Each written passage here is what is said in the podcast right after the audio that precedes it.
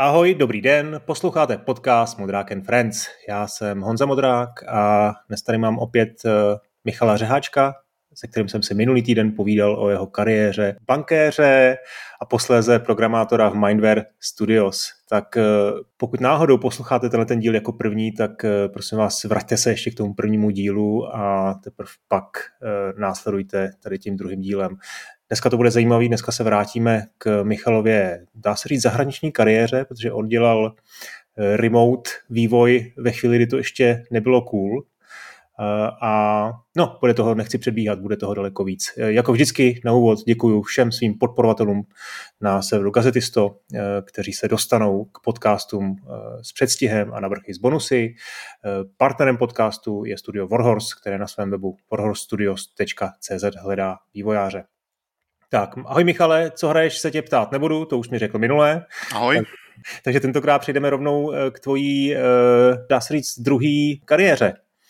Ty po konci v Mindware Studios a po té malé epizodce, kdy jste s Karlem Papíkem dělali casual hry, tak si hledal nějaké, nějaké další zaměstnání, nějaký posun dál?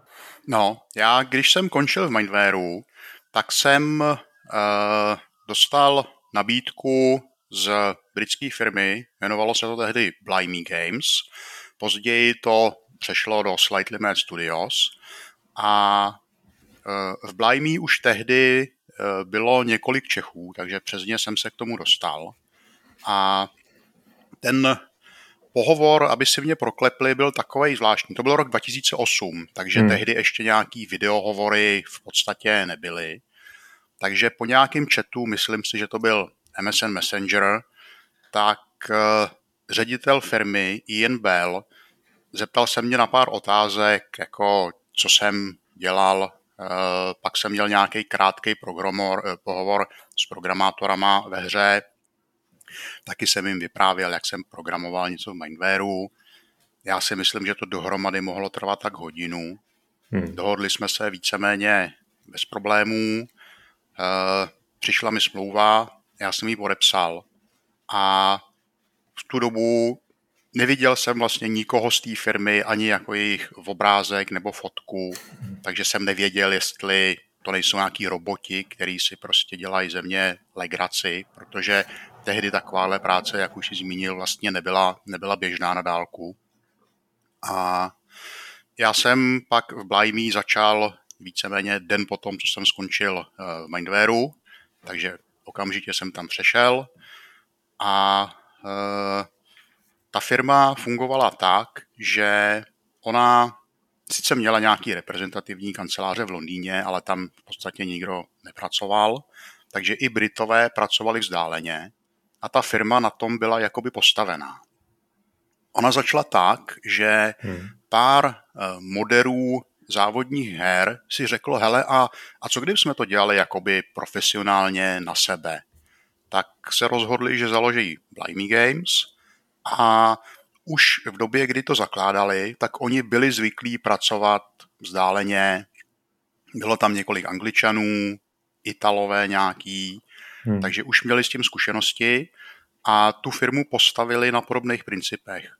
Takže hlavní eh, jakoby kancelář bylo fórum na internetu, kde se rozdělovala denní práce, každý tam psal, co ten den udělal, obrázky, autíček, co se třeba vymodelovali, tam byly. Hodně otevřeně se tam mluvilo o tom, co ta firma dělá. Nebyly tam samozřejmě všechny věci typu finance, ale cokoliv ostatního tam bylo napsané, každý se k tomu mohl vyjádřit. A musím ještě říct, potom, čím díl jsem dělal vzdáleně, tak tím víc jsem byl překvapený, jak dobře to vlastně fungovalo. Protože z začátku, když jsem nastoupil k té práci vzdáleně, tak mi to přišlo, no tak se prostě trošku mluví jako v mailech, přes internet, jo. Ale čím díl jsem tam pracoval, tak tím díl jsem viděl, jaký jsou ty challenge té práce na dálku. Protože hmm. ono, ono vlastně takovou práci asi nemůže dělat každý. Když to řeknu, tak jako ta, ta firma musí stoprocentně důvěřovat tomu člověku, ale zároveň ten člověk musí stoprocentně důvěřovat té firmě. Hmm. A uh, měli jsme tam trošičku potíže s tím, že nastoupilo tam pár lidí a tam bylo od prvního dne vidět, že to nefunguje.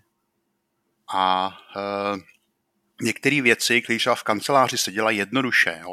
Lidi jdou na kafe a popovídají si prostě, jak se jim líbilo něco, tak tohle v té uh, remotní firmě je prostě mnohem složitější. Celou tu tvoji odpověď mám na jazyku otázku, jaký teda vlastně bylo dělat ten remote v roce dva tisíce osm, protože dneska si to představu, jsou všechny různý ty production softwary, jako je Slack a spousta dalších, Trello a, a tak dále, a tak dále, i velmi odborný softwary, který pomáhají v té produkci a v tom nastavení procesů a, a podobně.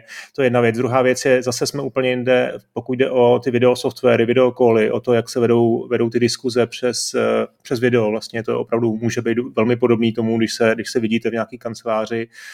A internet je zase sám o sobě rychlej, to znamená nějaké jako sdílení kódu a podobně je jinde. Tak můžeš trošku zazpomínat na ty limity tohodle, který, který byly před těmi zhruba skoro patnácti lety? První limit, na který jsem narazil, který jsem si uvědomil až později, bylo, že já jsem vlastně ty lidi, se kterými jsem pracoval, vůbec neznal. Já jsem, když to trošku přeženu, u některých hmm. ani nevěděl, jestli je to on nebo ona. Některý jména v některých jazycích to prostě hmm. ti neřeknou. A když nepočítám Ondřeje Kárnýho, který tam taky nastoupil, který byl se mnou v kanceláři, tak prvního člověka z firmy jsem uviděl po šesti letech. Když se jelo na, nějaký, na nějakou předváděcí akci, přišel tam ke mně pan ředitel, řekl, hele Michale, vítej, a ostatní mu řekli, hele, ale Michal už je tady šest let. No. A ta komunikace, my jsme se museli hodně snažit, aby byla naprosto jasná. Ať už hmm. to, co napíšeme na nějaký chatovací software, anebo na fórum. Protože nedorozuměním docházelo ani ne tak jako v nějakých důležitých věcech, ale třeba v tom, jestli někdo působí tak, že se mu to líbí nebo nelíbí, někdo prostě je naštvaný. Když se vidíte na kameře, tak člověk tam udělá takový ksicht a hned jako ten druhej pochopí, že, že, že jako něco není v pořádku. Ty softwary na plánování projektů, my jsme se hrozně dlouho snažili hledat něco, co by fungovalo, a v podstatě dlouho jsme nemohli nic najít. Nicméně dělali jsme to přes fórum, přes Excel, takže když byly nějaký důležitý akce typu dělal se nějaký build pro publishera, tak byl jeden člověk produkční nebo ještě někdo výš ve firmě, kdo si to jako vzal na starost a udělal seznám třeba třicet věcí, které se musí udělat. Na fóru se udělal nový thread, kde bylo napsaný první věc, odpovědnost má tady ten, hmm. je to hotový, není to hotový, začalo se na tom. A uh, ten člověk se jako velmi aktivně v tom angažoval a každý člověk viděl na fóru okamžitě, v jakém je to stavu. Ale vyžadovalo to hrozně moc práce. Jo? Byla to manuální práce, hmm. nedělo se to automaticky, jako, jako dneska ty softwary něco dělají.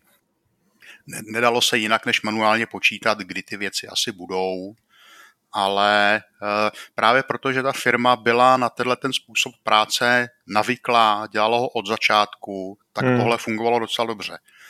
A když se později přešlo na jiru a podobné věci, tak si myslím, že Že, že to fungovalo trošičku hůř v tomhle ohledu, hmm. protože sice Jira dělá spoustu věcí jako sama, ale zase je složitější pro každého člověka ve firmě to vidět. Kolik vás tehdy bylo v tom studiu? No to taky tohle, co říkáš, asi se dá na tom fungovat do nějaké určitý míry. Že? Těžko, těžko si představit, že takhle můžeš vyvíjet hru ve, ve sto padesáti lidech, ale ve dvaceti, ve třiceti se to možná ještě dá. Hele, já si myslím, že tehdy tam mohlo být tak něco pod sto lidí, sto. Hmm. Kdy, když, k tomu se ještě pak dostaneme, na nejvíc v té firmě, v té první fázi bylo asi sto padesát lidí. Takže když já jsem nastupoval, tak to hmm. ještě asi nebylo těch sto padesát, ale ke stovce to tak mohlo být. Hmm. Takže jste jako fakt fungovali ještě jako na forech, na Excelu a no. Takový na postaru. No to mě úplně fascinuje. No asi říkám si, že ta firemní kultura musela opravdu být zakořeněná v té firmě úplně od, od samého začátku a museli tam to, to vedení nějakým způsobem muselo dohlížet na to, že skutečně odsekává ty kusy, jak si říkal, když tam někdo nastoupil a, a bylo jasně vidět, že, že mu to nesedí, tak prostě nekompromisně musel, musel jít a musel, musel se tam držet přesně ty lidi, co říkáš, kterým ta jejíž mentalitě tohleto, tohleto jako vlastně vyhovovalo. Takže jo, tak, to H R, H R vlastně muselo, jak fungovalo H R? Byli tam skutečně nějaký lidi, kteří dělali H R, nebo to byli ty šéfové, kteří si to tak nějak jako převzali?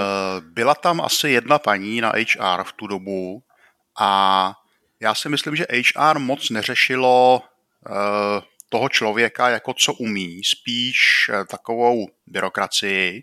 Hmm. Nicméně ty pohovory byly s těma programátorama, případně s vedením firmy.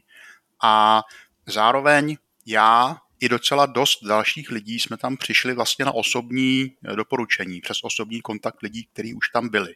Takže tím hmm. se taky docela jako vyfiltrovalo, že už když člověk se tam hlásil přes někoho jinýho, tak ten člověk, přes koho tam šel, tak plus minus věděl, jestli tohle hmm. bude nebo nebude vyhovovat. A hmm. drtivá většina lidí, která tam přišla, tak fungovala úplně bez problémů. Bylo jenom pár výjimek, jak jsem zmínil, prostě, který nefungovaly, ale to bych spočítal na prstech jedné ruky. A, a nemyslíš si, že tohle je třeba ten pohled tvůj, je, je daný to, tím oborem, že, že jsi dělal programátora, což je přece jenom práce, která, aspoň teda moje představa taková, že to není úplně týmová práce, do jisté míry, jo? Že přece jenom třeba v herním designu ty, ten tým musí spolupracovat daleko víc a možná v tom herním designu ten problém byl nebo mohl být větší? Já nevím, jak to funguje v jiných firmách, ale v Blimey ta spolupráce i programátorů byla na ani ne denní bázi, ale prostě hodinový až minutový. Hmm. Takže my e, jsme, když jsme pracovali, tak jsme měli třeba desetkrát za den jsem se bavil s jinýma programátorama a třeba jenom jedna, dvě krátké otázky e, a e, ono taky Ono se může zdát, že ta remotní práce a textový chat má jenom nevýhody. Jenomže když, když chceš třeba se někoho zeptat na nějakou drobnou věc a nevíš, jestli ho můžeš rušit, tak když za ním přijdeš do kanceláře a zaťukáš mu na dveře, tak už si ho vyrušil, i když třeba nebude mít čas. Ale když se pošle mail nebo, nebo nějaký chat, tak on se může rozhodnout, jestli, jestli odpoví okamžitě, nebo jestli prostě deset minut hmm. něco dodělá. Takže ty, tyhle ty výhody jsme se naučili používat a já si no. nepamatuju, že já nebo lidi v tom nejbližším týmu, který jsem měl, že tohle by nám dělalo nějaký problémy. No a jak jste se tvářili na to, když vlastně po covidu celá, celý ten herní průmysl na tohle přešel a, a tak nějak poznal, seznal, že, že, že vlastně by to šlo, bylo, to bylo takové jako cítit z, tý, z těch vývojářů, že z toho mají strach, byli donucený prostě situací, že, že budou doma a nakonec zjistili všichni, hele, ono to vlastně není tak špatný a, a spousta vlastně v tom, v tom fungování jako zůstává i, i dneska, kdy už by mohli teoreticky zpátky do práce. No tehdy už nás vlastnili Codemastři hmm. a my, my jsme Codemasterům vlastně dávali i nějaký rady, jak v tomhletom novém prostředí fungovat. A za začátku to bylo, že všichni přecházejí na home office a my jsme si říkali, no a co jako, jo. Tak, a nebylo to naopak třeba, když vás koupil Codemasters, tak třeba měli tendenci, hele, tady prostě končí sranda, prostě teď to budeme dělat tak, jak se to má dělat a půjdete do práce? Ne, tak to nebylo. Ne. Už během té doby, co Codemastři kupovali Slightly Mad, tak pan majitel Slightly Mad, tak jasná podmínka byla, že ten způsob, jak Slightly Mad funguje, tak zůstane zachovaný. Hmm. A Codemastři hmm. nikdy se nesnažili tohle jakkoliv měnit. OK. No doteďka ještě nepadlo, na jakých hrách si pracoval, tak uh, pojďme se bavit o konkrétních projektech. Ten první, ve kterým, na kterém se dělal v Blimey Games, byl hned Need for Speed Shift. Je to tak. A já, já když jsem tam nastoupil, tak ještě to nebyl Need for Speed Shift, byla to jako nějaká nepojmenovaná hra zatím hmm. a relativně brzo se začalo s E A jednat o tom, že by to byl Need for Speed Shift a e, tak, takže vlastně nejenom, že jsem spadnul do zahraniční firmy, ale že jsem relativně rychle spadnul do takovéhle franšízy, kterou znají i lidi, kteří se v herním biznisu e, neprojevují. A Need for Speed, tam jsem programoval, to jsem byl ještě aplikační programátor, se tomu říkalo, dělal jsem tam nějaké věci do herní logiky a v Shiftu tam byl takový systém, kdy dostáváš zkušenost za nějaký akce, za předjíždění, tak to byl ten primární systém, který jsem do té hry udělal. Shift, pokud si já pamatuju, a nejsem velký znalec série, tak u Shiftu byl takový ten trošku realističtější styl hry, že tam byl realistický model ovládání, e, taky tam byl ten systém GeForce, který ovlivňoval hráče a i, i, i protihráče. S tímhle si měl něco dočinění, nebo obecně vůbec s tím, jakým způsobem ta hra bude koncipovaná ve smyslu celé série? Bylo to něco, co jste s E A třeba konzultovali? Jak moc E A mm, ovlivňoval vlastně tu podobu té hry? Nebo měli jste opravdu určitou svobodu v tom, jak, jak, jak, jakou hru vytváříte? Já si myslím, že jsme svobody měli docela dost. A ono, vzhledem k tomu, že Need for Speed je taková vlastně franšíza, která zahrnuje úplně jiný hry, který sdílejí vlastně jenom název, tak protože hmm. Slightly Mad mělo engine a mělo zkušenosti s hrama, které jsou víc simulátorový, hmm. tak z toho jakoby jednoznačně vyplynulo, že to je to, co budeme dělat toho Shiftu. E A s tím nemělo problém. A já primárně jsem s těmahle těma, řekněme s tou fyzikou, nepřišel do styku. Uh, Byli tam asi tři nebo čtyři programátoři, kteří přímo řešili tu fyzikální simulaci, tlak v pneumatikách, jo, síly hmm. a e, měli v tom mnohem víc zkušeností než já. Já jsem dělal skutečně ty věci jako hud a to, co ten hráč vidí. Byla to velká změna pro tebe najednou místo klasických akčních adventur v Mindwareu dělat, dělat závodní hru? V čem se to liší z hlediska programátora? Hele, uh, já si myslím, že u té akční adventury uh, a neplatí to asi obecně, ale platilo to o Cold Waru. Ten Cold War byla vlastně taková menší hra. Dělalo na tom dohromady, já nevím, tři, čtyři programátoři, včetně mě. A najednou jsem dělal na hře, kde těch programátorů bylo, já nevím, čtyřicet. A uh, i, i díky tomu záběr toho engineu, do jaký hloubky šel, třeba u těch fyzikálních simulací, tak byl mnohem, mnohem jakoby větší. Vlastně, když to tak řeknu, tu fyzikální simulaci pohybu autíčka ve, ve Slightly Mad dělalo víc lidí než celý Cold War dohromady. Hmm. A já jsem se tam byl trošku v uvozovkách nucen jakoby učit i trošku jiný věci, než to, na čem jsem dělal, protože zvlášť, když se ladějí nějaký bugy, tak člověk dopředu neví, kde to bude. Takže když, jsem, když, když, jsem, když se potom odstraňovaly chyby, tak jsem načichnul i k nějakým těm jiným, jiným věcem. A dalo mi to další prostě rozhled. A byť třeba na té fyzice jsem jakoby nedělal přímo, tak něco jsem se o tom taky naučil. Hmm. Co nová generace konzolí? Ty si v Mindwareu Cold War jste dělali na Xbox a tady vlastně jste od začátku už dělali s novou generací, to znamená PlayStation tři a Xbox tři sta šedesát. Xbox tři sta šedesát to asi byla ta snadnější konzole, protože to už mělo vlastně architekturu PCčka, ale PlayStation tři ta ještě měla spoustu těch různých procesorů a koprocesorů, ta architektura byla složitá, byla to nějaká výzva. Byl jsi s tím teda vlastně ty jako programátor, měl jsi s tím něco dočinění? Já uh, u Xboxu trochu, u té PlayStationy moc ne, takže jakoby šáhnul jsem si na, na ní i fyzicky, ale e, přímo kód, který by využíval nějakých těch speciálních procesorů, jsem nedělal, ale vzhledem k tomu, jak e, Slightly Mad fungovalo otevřeně, tak jsem prostě třeba viděl veškeré změny v kódu, který udělal kdokoliv jiný. Takže e, ten, ten způsob, jak se programovalo tady na tu PlayStationu, muselo to být úplně jiný myšlení, než, než prostě na Xbox. A i ty změny v kódu, které byly specifické pro tu PlayStationu, tak byly mnohem větší než, než pro Xbox.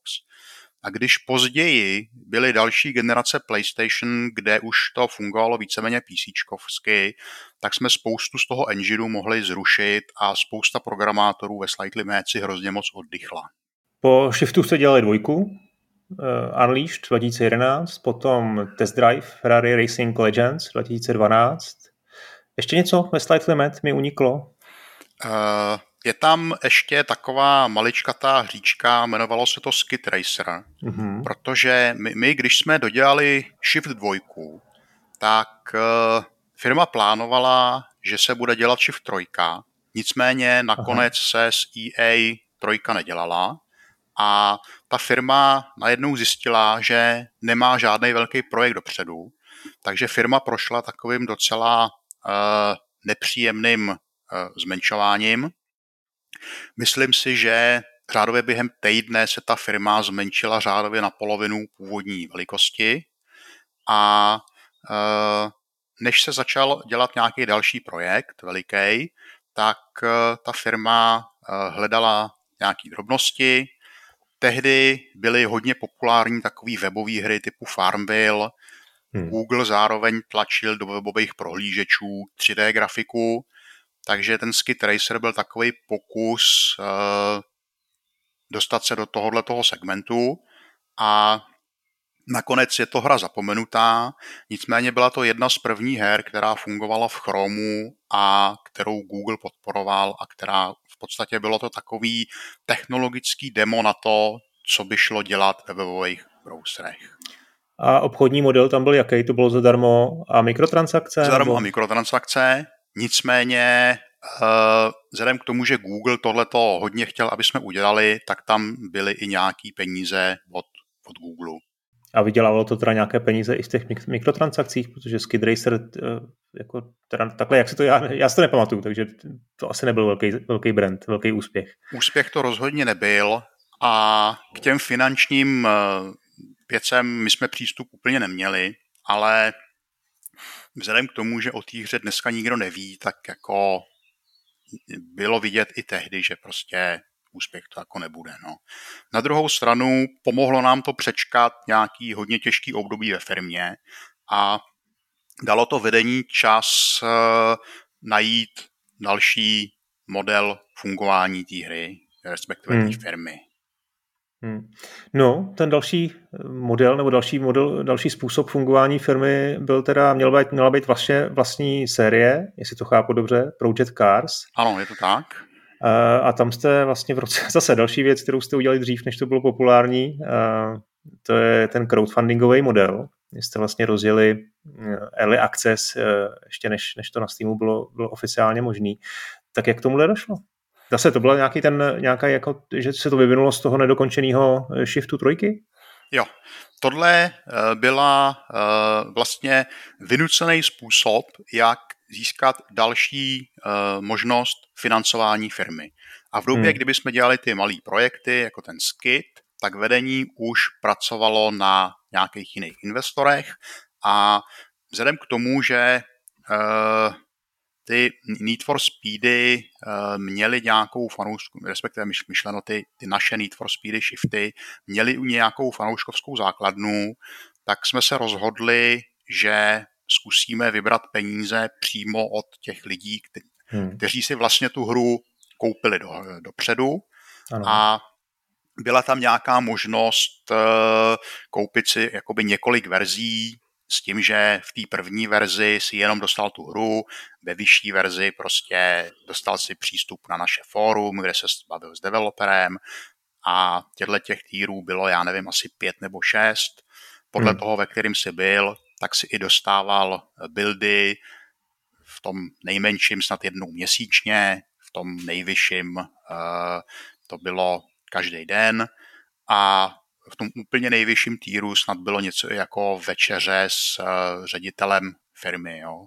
Takže hmm. tak klasicky, jak se na, třeba na Patreonu dneska dělají odměny, tak tehdy jsme něco takového vymysleli, aniž bychom vůbec tušili, že to vlastně začne být populární hmm. později. Hmm. A co jste od toho čekali? Jako, uh, nějakým způsobem jste museli mít jako asi... očekávání, jestli, jestli, to, jestli se to povede, nebo doufali jste jenom, že, že to zkusíte a uvidí se, anebo jste si jako věřili? Protože tam, pokud si pamatuju, tak jste tam vybrali jako strašný peníze. Já přesnou částku si nepamatuju, ale ono to dokázalo zafinancovat nějakou část vývoje a během téhletý doby zase vedení mělo čas najít publishera, který by financoval další část vývoje, a pro, pro tu firmu všem bylo jasný, že jestli tehle ten model nebude fungovat, tak ta firma by mohla skončit, protože prostě nebude mít z čeho žít. A my jsme i díky tomu hodně se snažili pracovat s těma fanouškama, takže když jsme dělali nějaké updaty do té hry, tak někdo z developerů, včetně mě, jsme to vysvětlili těm lidem, dali jsme tam třeba screenshoty z feature, které ještě, ještě nebyly v té hře. Občas jsme tam dávali i hlasovat o nějakých věcech, jako jestli by chtěli, aby, já nevím, jsme spíš tuhle značku aut tam chtěli dát, nebo tuhletu. A uh, věděli jsme, že uh, vlastně musíme být populární, aby ty lidi prostě měli, uh, měli důvod nám ty peníze dávat. A na druhou stranu bylo to těžké v tom, že obecně ne vždycky nejpopulárnější rozhodnutí je jakoby to nejlepší pro hru. Někdy prostě člověk vidí, že musí udělat nepopulární rozhodnutí. Tohle bylo najednou těžší, ale naučili jsme se s tím pracovat. A nakonec si myslím, že na tom výsledku bylo vidět, že ta hra se docela povedla. Ještě k tomu crowdfundingu, já tady na Vigipary čtu takovou zajímavou věc, že byste tam měli takový koncept tool packs, se to jmenuje, kdy, kdy ty podporovatelé vaši mohli dokonce přispět k tomu vývoji nějakým způsobem vlastním, to znamená mohli se podílet na vývoji, ať už z hlediska testování, nebo nějak se podílet na marketingu, a, a oni dokonce mohli, ty členové, se podílet potom na ziscích, to znamená vlastně se stali podílníkama toho vývoje, chápeš, jak to myslím? Je, je to tak. A to slovo toolpack, tehdy se ještě nevědělo, že dneska se tomu říká tier, takže my jsme prostě říkali toolpack. Mm-hmm. Součástí byly nějaké drobnosti. Některé tiery si mohli třeba udělat texturu do hry s nějakou jakoby reklamou na sebe. Mm. Uh, a ty zisky, uh, ano, ale... Vím, že firma se nějak i bavila s nějakým britským úřadem pro investice a tohle bylo jako trošku na tenkém ledě. Hmm. A ono to v podstatě nebyly investice. Ty lidi, aby jsme uspokojili ten úřad, tak kdykoliv ten člověk mohl říct, že ty peníze chce zpátky, dostal je bez jakýchkoliv problémů. Takže v podstatě pro ně to nebylo žádný riziko. A nakonec si myslím, že i ty lidi, kteří nám dali dopředu peníze, tak jim se to vrátilo s nějakým, řekněme, v uvozovkách ziskem. Byť hmm. zisk se tomu oficiálně říkat asi nemá. No. Jasně, jasně. No, tak z Project Cars se stala poměrně úspěšná série, vznikly uh, kolik? Tři díly? Uh, Tři díly, uh, ano. A tam si teda dělal server především. Jo? To všechno bylo na čtvrtý generaci PlayStation a na Xboxu One. Jo. Tak zase, zase prostě nějaká jiná zkušenost. Ano. A když už my jsme dělali ty webové hry, tak najednou se ukázalo, že, ve, že firma vlastně nemá žádný serverový programátory, tak hmm. se na fóru objevila taková otázka jednoho dne, hele, neví někdo z vás, jak se jako programujou servery? A já jsem řekl, hele, jako něco o tom vím, tak uh, jsem pro ty hry dělal servery.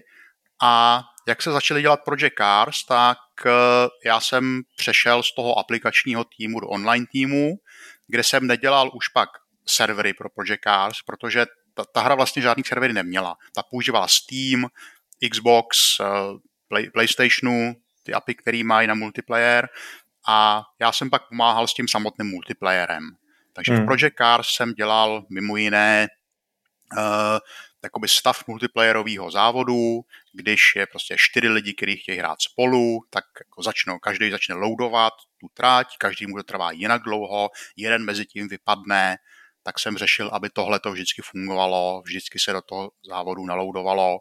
aby třeba všichni to zelené světlo, který dává začátek závodu, aby všichni ho viděli ve stejnou dobu. Řešil jsem tam výsledky, aby když ten závod skončí, tak aby všichni viděli stejný výsledek, aby jeden neviděl, hmm. že Modrák vyhrál, druhý neviděl, že Michal vyhrál. I, t- i takové věci, takové chyby jsme tam měli. A k serverům jsem se dostal až řádově někdy za Project Cars dva. Hmm. A, a ty kru... servery teda byly potřeba, protože jsi teď naznačil, že jste využívali tu infrastrukturu konzolových výrobců plus teda i Steam, že jo, tyhle ty možnosti má, tak jak... Pro Project Cars jedna, dva a vlastně i tři ty servery potřeba nebyly. Nicméně někdy kolem roku, já nevím, dva tisíce patnáct to mohlo být, tak firma začala hledat nějaký další projekty, na kterých bych se mohlo pracovat paralelně s Project Cars. A jeden koncept byl takový M M O s autíčkama. A tam už servery byly potřeba. A když se dodělalo Project Cars jedna, tak já jsem vlastně primárně už pracoval tady na těch serverech pro hry, které uh, úplně nedopadly. A uh, k nim se asi dostaneme v té bonusové části, takže mm-hmm. nebudu prozrazovat všechno. A i díky tomu na Project Cars dva jsem ještě trošku dělal nějaké věci, na Project Cars tři už téměř ne, protože jsem vlastně sto procent se věnoval těm serverovým hrám. Napadá mě samozřejmě logická otázka k kontakt s Electronic Arts, ať už předtím s tím Shiftem. Vy jste vlastně Project Cars, to byl vynucený projekt, protože byl zrušený ten Shift tři. To bylo z nějakého důvodu, E A se prostě rozhodla, že to chce směřovat jinam, nebo tam došlo mezi vámi k nějakým, k nějakému konfliktu. Můžeš mi tohle to prozradit? Hele, já úplně stoprocentně nevím. Oficiální verze i pro nás ve firmě byla, že firmy se nedohodly. Nicméně ve firmě bylo cítit, že jako všichni očekávali, že ta trojka prostě bude. A hmm. nakonec jako v podstatě najednou se ukázalo, že nebude. I, I díky tomu ten šok z toho, že ta firma vlastně musela ze dne na den začít zeštíhlovat, byl veliký. Takže asi nějaký jako neschody tam byly, ale detaily bohužel nevím. A s E A potom jste se vlastně dali dohromady ještě jednou, kdy Slightly Mad koupilo Codemasters a po Codemasters E A. Teď nevím, jestli jsem, nejsem příliš rychlej na to, že to možná ještě bude štít jako probrat trošku ze široka víc, tady, tu, tady ty změny. No, je, je to tak. A e, vlastně jsme se jako naprostou oklikou vrátili E A a e, začalo to tak, že e, Codemastři koupili Slightly Mad a Slightly Mad to je firma, která v dobách největší slávy měla řádově sto padesát, možná dvě stě hmm. lidí. Codemastři, to je mnohem větší firma, já si myslím řádově tisíc lidí měli. Hmm. A nedlouho potom, řádově rok, rok a půl potom, co Codemastři koupili nás, tak E A koupilo Codemastry. A E A to je ještě mnohem větší kolos. Ti mají řádově hmm. deset tisíc lidí, mnoho studií, že jo. Takže najednou Slightly Mad byla taková jako maličkatej přívěšek u nějaký firmy, kterou koupili, koupilo E A. A e, já obecně jsem člověk, který se dobře cítí v malých firmách, ve firmách, kde se prostě dá s každým, včetně pana ředitele, mluvit o čemkoliv. Nic není problém, všechno se dá vydiskutovat, zařídit. A najednou jsem byl ve firmách, kde... A nemyslím to jako úplně ve zlým, kde, kde vládne byrokracie, protože když máš firmu, která má deset tisíc lidí, tak tam už nejde, aby každý člověk strávil třeba jenom deset sekund týdně tím, že se baví s ředitelem. Že jo? To by ředitel hmm. nedělal nic jiného. A mně už začalo být pomaličku jasný, že, že, že v té firmě jakoby v E A nevydržím dlouho, že, že prostě já, já jako... Když vidím nějaké věci, že by se měly dělat nějak, tak já nedokážu si říct, hele, tak jako překousnu to, všecko se snažím řešit a tohle najednou nefungovalo.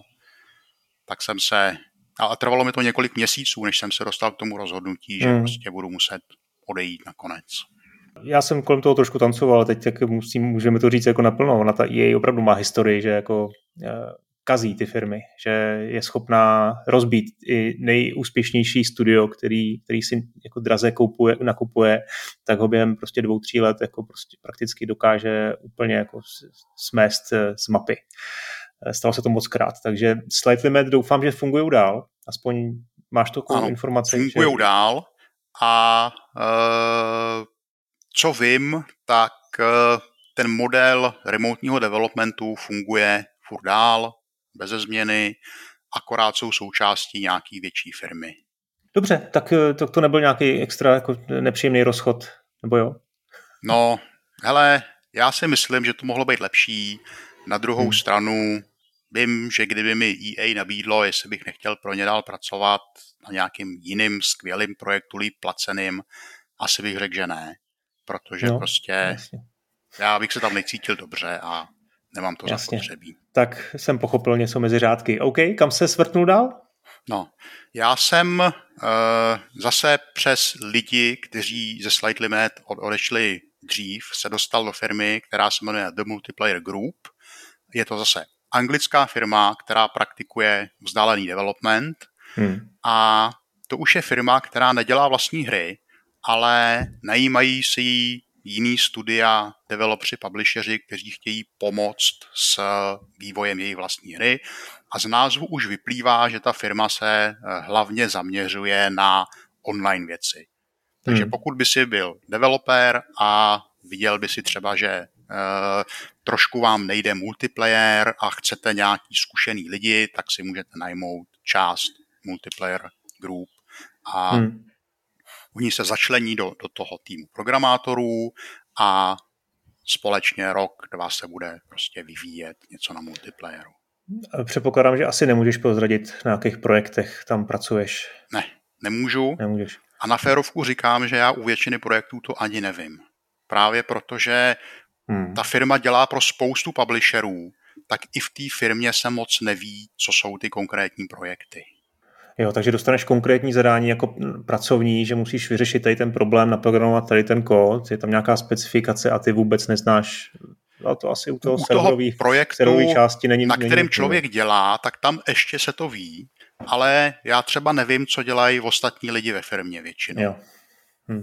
Hmm. Ale vezmi si, kdyby jsi byl Microsoft a chtěl jsi najmout nějakou firmu, aby ti pomohla s nějakou hrou, která bude nejlepší a rozdrtí Sony, a pak si byl Sony, která si najme tu samou hru na to, aby vám pomohla udělat hru, která bude nejlepší a rozdrtí Microsoft, tak bys nechtěl, aby prostě ta firma, která dělá pro oba dva, aby se jako vevnitř vědělo, co je ta konkurence. Že? Aha, jasně. Hm, to dává smysl.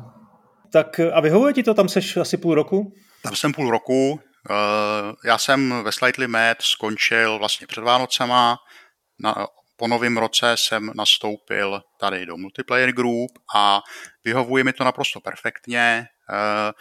Ty lidi, včetně mýho lída, my jsme si tam jako perfektně sedli a co se týče organizace práce, já pracuju z toho, z té samé kanceláře, kde jsem pracoval pro Slightly Mad, používám ty samé monitory, tu samou židli, takže hmm. z tohohle hlediska se vlastně jako nic nezměnilo a stoprocentně se věnuju serverovým řešením, takže už neřeším nějaký multiplayer v klientu. Ta firma je řádově stejně velká, jako bylo Slightly Mad, to znamená nějakých sto padesát až dvě stě lidí, takže to je velikost, která mi docela dobře vyhovuje. Dá se tam s kýmkoliv zase mluvit o jakýchkoliv problémech. A ta firma, oni se hodně snaží pracovat na tom, aby se tam lidi cítili dobře. A hmm. když mě to kamarádi, kteří tam byli, říkali, tak já jsem úplně jakoby nepochopil, jak moc vážně to myslej a jak moc, jak moc dobře to dělají. Ale my, my třeba máme, každý má s lídem jednou za čtrnáct dní pohovor, ale ten pohovor není, že se líp ptá, hele, co jsi dělal, ale líp se vždycky zeptá, hele, je tu něco, co já nebo firma pro tebe můžeme udělat. A e, člověk se tam cítí, že ho opravdu jakoby potřebujou e, a e, i co mám zprávy od lidí, kteří tam jsou už delší dobu, tak prostě tohle je firma, kde se lidem líbí, kde lidi moc neodcházejí. A hmm. později jsem se dozvěděl, když jsem tam teda nastoupil, že ze Slightly Mad dohromady snad jako deset lidí tam je. Hmm. Hmm. Neodešli teda najednou, odcházeli v průběhu několika let, takže to nebyl jakoby exodus ze S M S, ale není asi úplně náhoda, že hodně těchto lidí skončilo právě tady. Michale, co pro tebe jako pro herního vývojáře představuje výzvu? Protože ty jsi veterán, děláš to dvacet let, zároveň jsi programátor, takže vlastně já nevím, jestli máš nějaký kreativní půzení, jestli je něco, co vlastně sám by si chtěl jako dokázat a jestli si potřebuješ sáhnout na nějaký konkrétní produkt, nebo jestli je pro tebe výzvou nějaký konkrétní úkol, který, který dostaneš a stačí ti, že ho splníš. Hele, pro, já ne, nemám takový ty sny, že bych chtěl udělat hru, já nevím, kde se uh, lítá na měsíc a tam těžíš surovinu. Jo? Pro mě je spíš výzva u každého konkrétního tasku, který dělám, tak ho udělat tak dobře, jak můžu a udělat ho líp, než bych ho byl schopný udělat včera. A já už ze svýma mnoha lety zkušeností dostávám i tásky, které nejsou jenom naprogramuj tohle na server, ale jsou to i třeba tásky vymysli architekturu serveru pro takovouhle a takovouhle hru.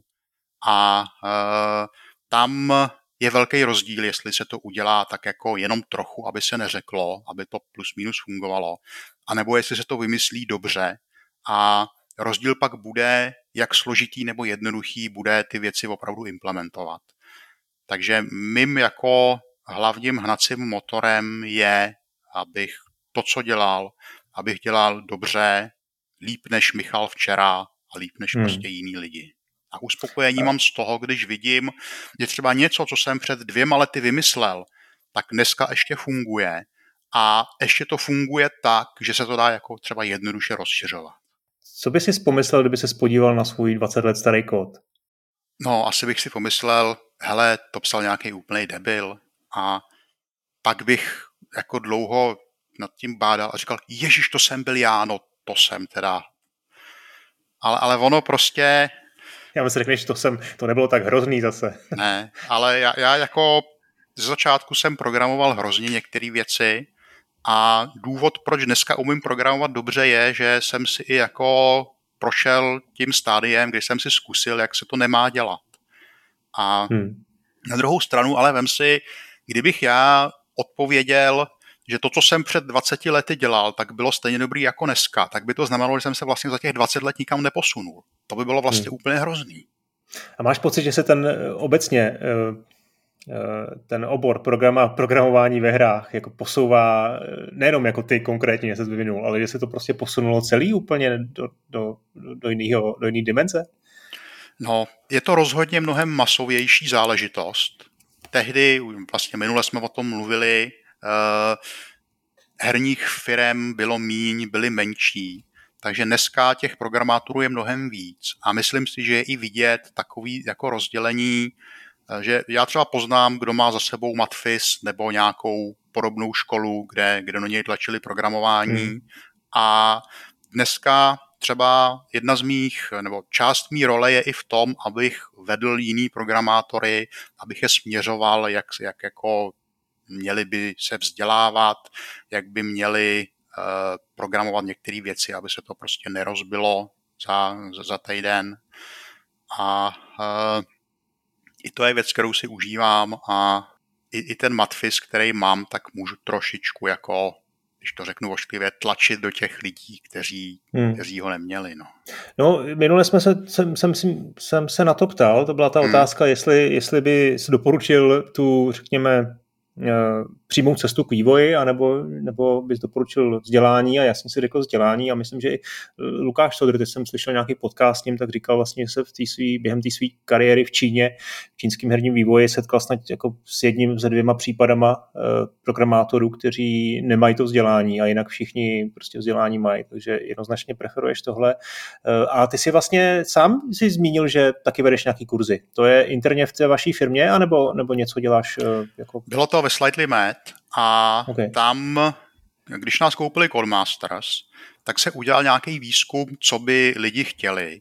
A drtivá většina odpovědí byla, že lidi by se chtěli dál vzdělávat.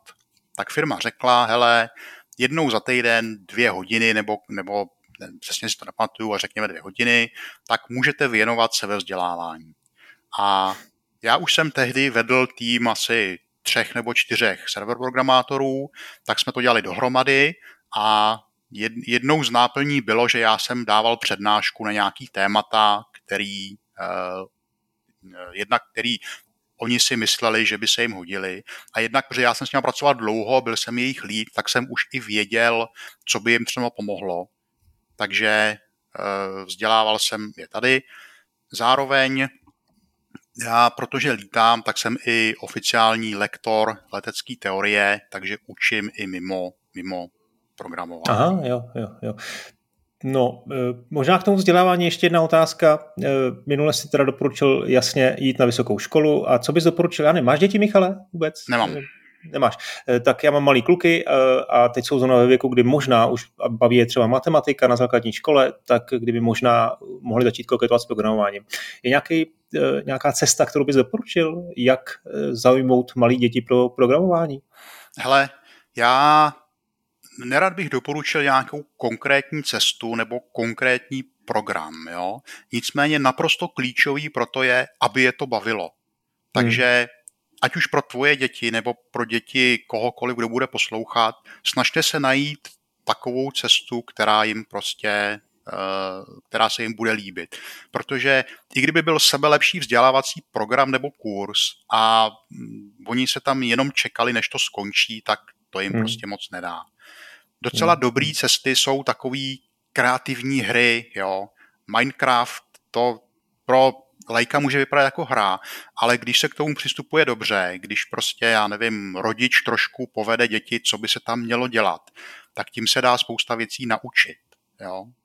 Hmm. No takový, e, i, ani to nemusí být Minecraft, ale hra, kde stavíš městečko, jo. Já jsem zmiňoval, že rád stavím stavěcí hry, tak tam člověk třeba pochopí, jak některé věci můžou fungovat, jo. Hmm. Ale dobře. Zábava, škola hrou, říkal už Komenský, že jo, takže... Jo, jo, jo, jo, měl pravdu, měl pravdu pán. E, tak, já jsem si tady projel celou tu, celý ty poznámky. Jedinou věc, co jsme vlastně nezmínili, kterou, který bych se chtěl vrátit, je Fast and Furious Crossroads. Možná seš rád, že se to, že se to minuli, ale to byl poslední projekt, na kterým si pracoval jako taky serverový programátor, nebo možná kus tvýho kódu tam jenom byl. To byl hrozný průšvih. To byla, to, to byla taková ta... No. Akce střílecí, to dostávalo snad jako patnáct procent, dvacet procent hodnocení. No, firma začala chtít dělat jako dva projekty paralelně a e, nakonec se vybral tenhle projekt. Nicméně já si myslím, že hlavní problém byl, že ona to sice byla jako automobilová hra, ale bylo to postavené na animacích, na scénáři a já si myslím, že ta firma prostě... E, neměli jsme vůbec zkušenosti s tímhletím. Takže to byla taková křeč a hold prostě to dopadlo, jak to dopadlo. No. Hrál jsi taky ty hry? Vlastně všechny svoje hry jsi hrál? Co jste viděli ve Slightly Mad nebo předtím? Hele, já jsem jako, jako hráč jsem je nehrál, ale tím, že jsem na nich pracoval, tak mnohokrát jsem třeba musel udělat něco, já nevím, pustit tu hru, dojet do půlky týhletý mise. Takže to bylo takový jako... Hmm. že kdyby se člověk podíval do statistiky, jak dlouho jsem tu hru měl puštěnou, tak to bylo třeba dva tisíce hodin. Ale já nevím, sto hodin byla jedna a ta samá mise. Jo. Takže jako hráč jsem se k tomu nedostal. A protože e, já nemám moc rád autíčkové hry jako hráč, já si hmm. radši stavím, tak já jsem to ani nehrál prostě ve volném čase. A navíc, Chápu. Když tu hru vidím prostě od rána do večera dva roky v kuse, tak že bych jako večer dělal ještě přesně tu samou hru, to, to ne. No. Hmm, hmm. no, to říká kdekdo. Uh, prosím tě, máme to hotový, máme ještě chvilku času, tak já se chci zeptat trošku off topic na to tvoje lítání. Hmm. V prvním díle jsme se pobavili o tom, jak tě EverQuest dostal uh, k, k novému koníčku, nebo spíš k, k koni. Ke koni, Kani, no, uh, super kůň. Super kůň. Uh, tak uh, jak jsi na tom dneska? Co máš vlastně za licence, s čím lítáš? Uh, Tak já lítám máš... od roku dva tisíce devět, mám licenci komerčního pilota, což znamená, že si tím už můžu vydělávat. Když si člověk udělá průkaz, tak má licenci jenom soukromýho pilota, může lítat pro zábavu, ne pro biznis. A e, zároveň mám doložku přístrojového lítání, což znamená, že můžu lítat ve špatném počasí, můžu lítat do mraku, můžu teoreticky přistát i s malým letadlem, který je na to vybavený v Ruzini, když jsou mraky šedesát metrů nad zemí. A e, zároveň mám vystudovanou teorii dopravního pilota, což je nejvyšší e, teoretické vzdělání v civilním letectví. A zároveň jsem lektor teorie, který učí nový dopravní piloty, čím letecký zákon, radionavigaci, přístroje, komunikaci, plánování letu, a spolupracuju v tomhletom se dvěma leteckýma školama. Nicméně programování pořád zůstává moje primární práce, takže i když učím a i když teoreticky můžu lítat komerčně a vozit lidi za peníze, tak pořád to dělám o víkendech či o večerech v podstatě. To znamená, svoje letadlo nemáš? Svoje letadlo pronajímáš? Nemám, pronajímám si pronajímáš? letadlo, lítám letadlama, jmenuje se to Cirrus, je to velmi moderní letadlo, má to moderní televize, nemá to takový ty klasický přístroje. To letadlo je tak drahý, že i kdybych jako nedělal nic jiného, než programoval hry ráno, večer, dostal z toho spoustu peněz, tak jako nikdy na něj mít nebudu. Nový stojí řádově milion dolarů. Jo, takže... No a jak funguje ten pronájem, když teda si chceš zaletět, nevím, na odpoledne v sobotu, tak kolik ti to stojí? No, řekněme, že kdybych letěl do Salzburgu a zpátky, tak mi to vyjde na nějakých dvacet pět tisíc, takže i s britským platem se jako nedá lítat furt. A ten pronájem funguje tak, že kdybych přišel do nějaký náhodné letecké školy, tak jako letadlo mi nepronajmou. Musím už mít nějaký vztah s tou leteckou školou. Oni vědí, že prostě když mi to půjčejí, tak jim ho úplně nerozbiju. A většinou se to dělá tak, že když přijde člověk do nové letecké školy, tak i když už má všechny kvalifikace, průkazy, tak si tam zaletí s jejich instruktorem, udělá si tam nějaký drobný neformální přezkoušení s nima, a když už takhle oni vědí, co je zač, tak já už můžu zavolat a říct, hele, bylo by v sobotu dopoledne volný nějaký letadlo, třeba na hodinu, na dvě, a oni řeknou, jo, prostě podíváme se. Zároveň ale u pilotního průkazu neplatí, že je na věky, podobně jako řidičák. Když máš řidičák, tak jednou za deset let si musíš vyměnit kartičku a to je všechno. Nicméně ten pilotní průkaz, kvalifikace v něm se musí obnovovat a podle toho, jaký kvalifikace člověk má, tak na ty úplně základní stačí, že pravidelně lítá a jednou za dva roky se to administrativně prodlouží. A s mýma kvalifikacema já už musím jednou za rok opakovat zkoušku praktickou v letadle. Takže ty už si naznačil. Teď se dneska třeba rozhodneš, že si v sobotu uděláš výlet, půjčíš si na ty dvě, tři hodinky letadlo, zarezervuješ si ho, přiletíš, přijedeš na letiště autem, zaparkuješ přímo u runwaye, přesedneš do, do toho svého letadla a, a teď co? Nebo jak to probíhá? Kde, no. kde, kde musíš oznámit, kam, kam letíš? Já lítám z Letňan, což je mimochodem jediný letiště v České republice, kam se dá přijet metrem. Takže já jezdím metrem, ne autem. Okay. A, Ale tak to není to až runway, pak to musíš dojít. Není to až runway, musím dojít. Na druhou stranu, před letem se člověk musí připravit. Na některé lety se podává letový plán, aby řízení letového provozu vědělo, kudy poletím. Musím se podívat na počasí, mám nějakou povinnost spočítat si, jak bude letadlo těžký, jestli není přetížený, mám povinnost spočítat si polohu těžiště, který musí být v limitech, musím třeba zjistit pasažéři, kolik vážej, musím si zjistit, kolik paliva vlastně budu potřebovat, musím mít nějaký zálohy povinný na palivo a tohle trvá, tak já nevím, půl hoďky nebo hodinku, když se s tím opravdu chci párat, nebo letím na letiště, kde jsem předtím nikdy nebyl. Občas je potřeba zavolat na to letiště, kam přiletím, někde je potřeba povolení, někde ne. A e, zároveň bych se měl podívat na e, zprávy, říká se tomu notam, což jsou takové důležité zprávy pro piloty typu dneska je v Ruzyni zavřená tato dráha, nebo dneska je zavřený celý letňanský letiště, protože je tam koncert Rammsteinů. Že jo? A když pak přijedu na letiště, tak ještě v metru já se podívám na nějaké poslední věci, kde třeba lítá armáda, kudy se nesmí lítat dneska. V metru se to dělá skvěle, kdybych řídil, tak je to složitější, že jo. No. Hmm. A uh, u, u těch letů hodně záleží na tom, jestli je to takový jenom poletování kolem komína do prostoru, kde není žádný velký letiště. Tam vlastně nemusím nikomu ani oznamovat, kam poletím, a nebo jestli je to let na velký letiště typu Ruzyň nebo průlet skrz ruzyňský prostor, to pak vyžaduje povolení dopředu, takže tam je potřeba třeba letový plán, komunikace s řídícíma za letu. Vzhledem k tomu, že už lítám těch skoro čtrnáct let, tak tohle to už je takový jako skoro formalita. Už vím dopředu, co čekat, když bych letěl na letiště, který je, já nevím, stejně velký jako Ruzyně, nebo kdybych letěl na nějaký travnatý malý letiště někde. Takže uh, už mi to vlastně nebere tak moc času, jako, jako ta příprava hmm. dřív. A když teda přiježdíš ty konkrétně na ty letňany a vylejzáš z toho metra, tak už víš, kam poletíš? Nebo už vím, kam poletím. Prostě? To si vždycky dopředu jako naplánuje. To si vždycky a má dopředu... nějaký smysl pro tebe, nebo ty opravdu lítáš pro radost? To já lítám prostě jenom pro radost. Takže já, když třeba letím do Salzburku, tak tam je ten hangár Red Bullu, že jo, už jsem tam byl asi pětkrát v něm, tak po šestý tam jít, no, co bych tam dělal.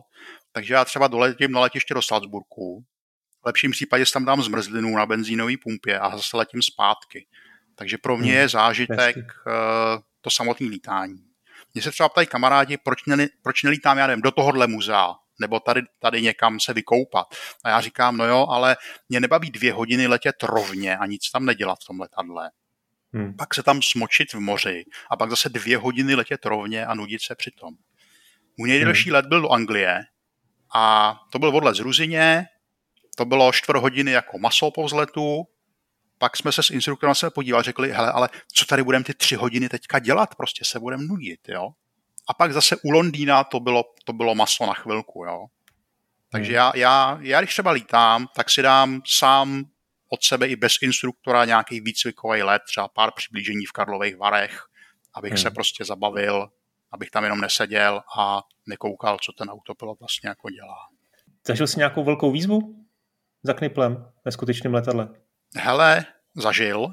Výzvu, pardon, já jsem to řekl špatně. Nějakou, nějakou hraniční situaci, nějakou krizi, nějak něco, kde si musel opravdu řešit e, stresující e, no, okamžik. Zažil. Když jsem dělal výcvik komerčního pilota, tak s instruktorem jsme měli lekci e, simulované problémy s podvozkem. A on se nám ten podvozek pokazil doopravdy. Nešel no, zavřít. Hezky. A ona to jako nebyla moc stresová situace, protože první, co řekl instruktor, bylo, hele, paliva máme na čtyři hodiny, takže to nemusíme řešit. Do západu slunce je, teď je poledne, západ slunce je prostě večer, nejsme limitovaný časem. Takže prostě jsme tu dva, jeden bude řídit, druhej bude prostě se dívat do checklistů, co máme udělat. Nakonec uh, jsme dělali průlet v Roudnici nad Labem, nad dráhou, kdy tam člověk s dalekohledem se koukal, jestli ten podvozek máme vysunutý. Nakonec jsme ještě přemýšleli, jestli, jestli letět do Ruzyně, kde v případě nutnosti mají přímo sídlo vrtulníky záchranky, hmm. a, ale byli jsme si docela jistí, že ten podvozek je vysunutý, je i zamčený a jenom se prostě blbě zobrazujou informace hmm. v kokpitu a přistáli jsme v Roudnici a nakonec teda z toho nic nebylo. A, ale byla to jako obrovská škola projít si takovouhle krizovou situací. A to, že to nebyla krize, to se vlastně ukázalo až jako zpětně, když člověk věděl, co tomu opravdu bylo, respektive nebylo. Když jsi říkal, že máš tu licenci na komerční lítání, tak hypotetická situace, letíš do Londýna na Heathrow, nějaká pracovní, už asi víš, na co se chci zeptat. Vím, no. Nějaká pracovní schůzka, teď oba piloti dostanou nevím, nějakou otravu něčeho, nebo prostě omdlej, tak letuška se ptá, je mezi přítomnými pilot, tak Michal se přihlásí a odlítá to A tři sta dvacet. No tak to? Jako, jo, zvládnul bych to. A já mám hlavně obrovskou výhodu oproti amatérům. Já vím, kde v kokpitu dokážu najít buton na vysílání do rádia. a zároveň jo. vím, že ten buton není moc daleko od odpojování autopilota. Takže hmm. já, já jsem schopný zařídit, že budu vysílat někam prostě, aniž bych si odpojil autopilota, aniž by se letadlo zřítilo. A i kdybych, tu, i kdybych ten kontakt neměl, tak uh, jsem schopný to letadlo dovíst ideálně na automatické přistání. Pokud by to nešlo, tak prostě zaletím nějaký I L S přiblížení plus minus. Uh, pak bych s tím asi docela dost třísknul vozem, protože přeci jenom Cirrus má jedna celá pět tuny. Boeing může mít třeba třicet pět při přistání nebo padesát, větší letadlo ještě třeba jako tři sta tun, takže asi by to bylo trošku složitější pak opravit, aby to mohlo lítat dál, kdybych přistával manuálně, ale nestalo by se mi, že prostě letadlo se rozpadne ještě ve vzduchu, protože začnu vysunovat klapky při příliš vysoké rychlosti, jo. A já když se dívám na takový ty YouTubeový záznamy, jak tam někdo veme do simulátoru amatéra, tak já si myslím, že lidi, kteří nemají s tím zkušenost, tak by to nedali, protože byl selhali už na tom, že, že jakoby nedokázali by se s nikým kontaktovat a vůbec by jako nevěděli, co dělat. Jakmile už pak se s ním dokážou přes rádio skontaktovat, tak oni jsou schopní mu říct, hele, tohle dělej, jo, zmáčkněte. Jo, jo. Jasně. Hele, ty simulátory, to je zajímavá věc, kdybych se to teda chtěl naučit a jenom čistě jako laicky si vyzkoušet nějaký opravdu jako reálný simulátor, tak dneska pochopitelně máme Flight Simulator, to je první věc, co mě zajímá, co na něj říkáš, ale kdybys mě měl chtít vzít třeba na nějakou, nějaký skutečný simulátor, který to simuluje jako úplně se vším všudy, se vším, i s tím kokpitem, se všema těma tlačítkama, páčkama. Tak je něco takového tady třeba v České republice? Hele, nejdřív k tomu Microsoftímu simulátoru. Ten vypadá naprosto úžasně, jo? Je to asi nejlepší hra o lítání, která existuje. A e, co se týče použití pro profesionální piloty, když vyšel, tak spousta věcí typu autopilot nebo G P S ka nebo řízení letového provozu tam jako moc nefungovalo. Přišlo mi, že bylo vidět, že to vydali moc brzo z tohohle toho hlediska. Na druhou stranu za ten rok a rok a asi něco, co už je to venku, tak oni se v tomhle tom hodně, hodně posunujou. A já jsem třeba uh, se snažil najít nějakou skvělou fotku, kterou jsem udělal během svého lítání a říct, hele, tohle oni nemají tam, jo. A našel jsem takovou hrozně krátkou, krásnou, krátkou duhu. No a pak jsem vygooglil z Flight Simulatoru, že oni tam mají taky jako úžasnou duhu. My, my, když, my profesionální piloti, když používáme takovýhle řekněme jako herní simulátory, tak my je používáme třeba na výuku přístrojů nebo na navigaci. Kdyby se chtěl učit přistávat, tak to ve Flight Simulatoru Microsoft tím se nenaučíš vůbec. Naopak dostaneš tam návyky, které se budou pak těžko odstraňovat. Protože když přijde člověk učit se lítat z nuly, tak my, my poznáme, jestli hrál simulátory, protože když hrál simulátory, tak furt kouká na přístroje a nekouká ven z okna. A v klasickém lítání, když, když letím vizuálně, to znamená ne v mraku, tak já chci třeba zatočit doprava, tak to udělám tak, že já se podívám na pravý křídlo, hele, na pravém křídle je hrad bezděs a začnu točit čumákem, dokavať bezděs není před čumákem. Zároveň eh, problém jsou joysticky, který eh, nemají dobrý force feedback a v lítání my řídíme letadlo tak, že si nastavím, že když si třeba zpomalit, tak přitáhnu, abych měl čumák vejš a to řízení má nějaký odpor. A já pak trimem budu posunovat tak dlouho, dokud ten odpor nezmizí. A tohleto v, s klasickýma joystickama prostě nefunguje. Ani s těma drahejma. A co se týče simulátorů, kde si to vyzkoušet, v, v České republice je pár takových projektů, kde to vypadá jako kokpit letadla, mají tam prostě zamontované všechny páčky, sedačky, jo. Většinou to běží na X-Planeu nebo i Flight Simulatoru a e, tam je ten zážitek mnohem lepší. Já jsem dostal k narozeninám poukaz na to.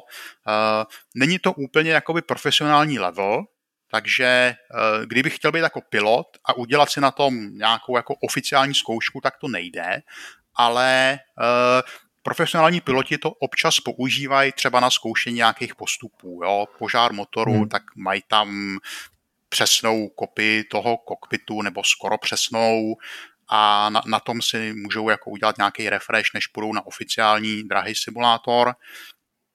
Tady ty simulátory jsou jakoby přístupný cenově i pro, uh, pro veřejnost. A kdyby si chtěl úplně jako stejný level jako uh, opravdoví piloti, tak uh, jednak v Praze uh, C A T C, Czech Airlines Training Center, má nějaký simulátory, které se dají pronajmout i pro veřejnost za jistých okolností.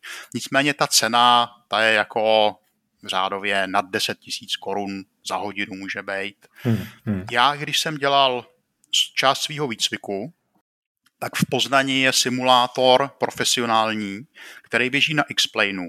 Je to taková krabice, kdy vepředu je uříznutý čumák letadla, kterým lítám, Cirrus. Jsou tam, je tam i software z opravdového letadla. U těch počítačů, kde běží X-Plane, tak jde drátama spojený s těma krabičkama z letadla. A stálo to asi pět tisíc korun na hodinu. Na nástěnce tam měli napsáno, že... E, Bylo to u nějakého grantu z Evropské unie a výsledkem jako v podstatě bylo informace, že celý ten simulátor stál asi půl milionu euro udělat. Hmm. Ale i na to se dá jakoby dostat jako like. Na druhou stranu pro lajka, který nemá zkušenost s lítáním, tak tyhle ty stoprocentně profesionální simulátory asi jako nejsou cenově efektivní. Ale hmm. když se třeba podíváš na Slevomat, tak tam se nabízí nějaký takovýhle simulátory, já nevím, od tisícovky vejš, tak pro lajka tam už v podstatě nepozná člověk rozdíl. Hmm. A většinou i piloti, který jsou někde instruktoři nebo lítají u aerolinky, tak tam dělají průvodce, takže oni jsou schopní s tím pomoct, dát i nějakou, jako, hmm. nějaký výklad o tom, jak to vlastně je v reálu, čím se to liší, co má člověk dělat. Dobře, Michale, tak ať tě, ať tě baví lítání dál, ať se ti daří v herním průmyslu i dalších dvacet let a přeju ti hodně úspěchu a díky, díky že, jsi, že jsi mi o své kariéře takhle hezky vyprávěl. Díky za pozvání. A já doufám, že se mi taky bude dražit dvacet let a můžeme si dát závazek, že nejpozději v roce dva tisíce čtyřicet dva dáme další podcast. Tak si zase napíšem, a, ale možná i dřív, hele, třeba tohle vyprávění o Flight, flight no. simulátoru by mohlo, mohlo být na nějakou speciální debatu. Dobrý, a my ještě nekončíme a jdeme do bonusu. Tak pro tuhle chvíli, Michale, čau, já se těším na tvoje vyprávění o Voodoo Nights a, a dalších projektech, které se bohužel nepovedly. Čau. No, čau, čau.